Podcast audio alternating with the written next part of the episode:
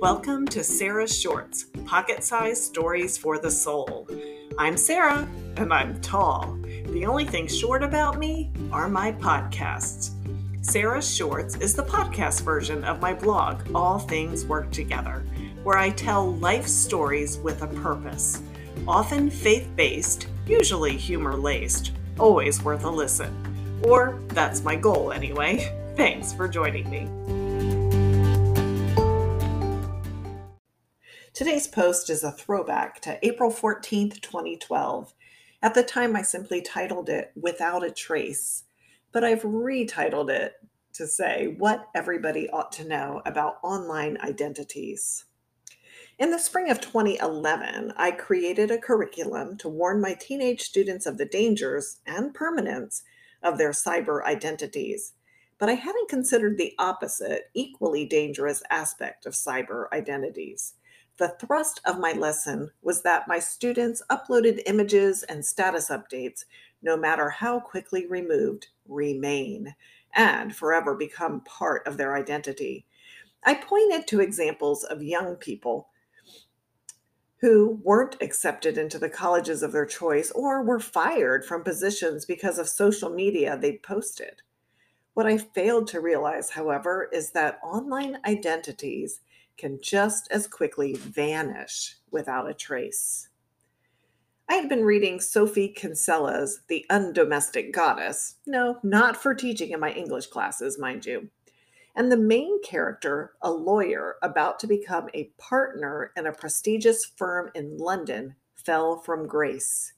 So she did what any self respecting lawyer would do she ran away and became a housekeeper and cook rather humorous because she didn't know how to do either one of those things. So one day she dared to peek at a computer and she discovered her law firm had erased all traces of her affiliation from its website. However, she still had a presence online, but because of her supposed failings, not her successes. The mishap that caused her fall from grace remained front and center with her picture on full display, but nothing positive remained. But that couldn't happen to me, right? It seemed a strictly novel or fictional experience until a friend of mine experienced that same thing. My friend had been a public figure in his community for nearly 30 years when family circumstances preempted an early, quick retirement from the TV station. Alerted to his sudden departure, I searched the TV station's website to find an announcement of his retirement. Nothing. Not only did the site not contain an announcement of his departure, but all traces of his employment had been removed, even before his official last day on the job. The local newspaper covered his departure with a one source story, he as the source. No company spokesman thanked him for a job well done and his years of dedication. The report simply said he retired early for a family emergency and was sad to leave. No one said they were sad to see him go. I was sad for him. He was gone without a trace.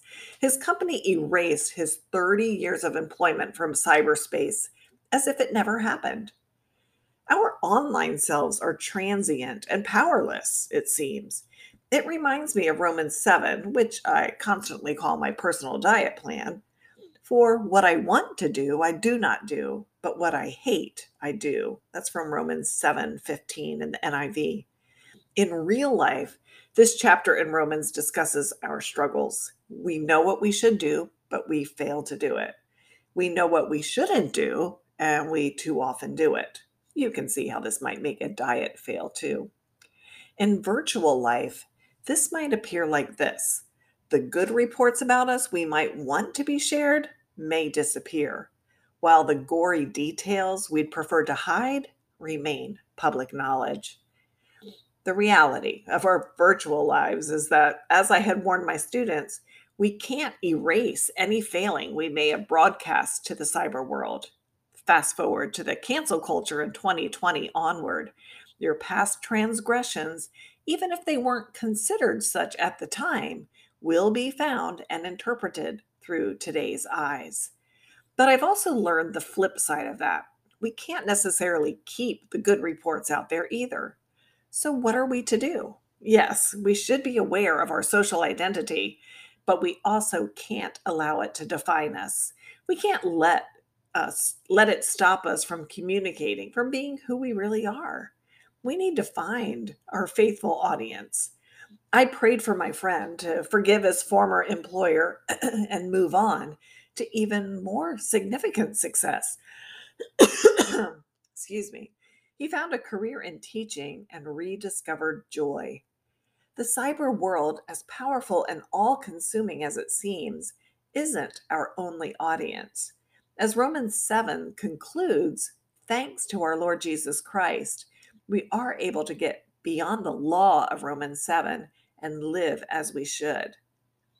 Thanks to our Lord Jesus Christ, we can put the past behind us the good, the bad, the ugly and perform for an audience of one without a trace of insecurity or pride.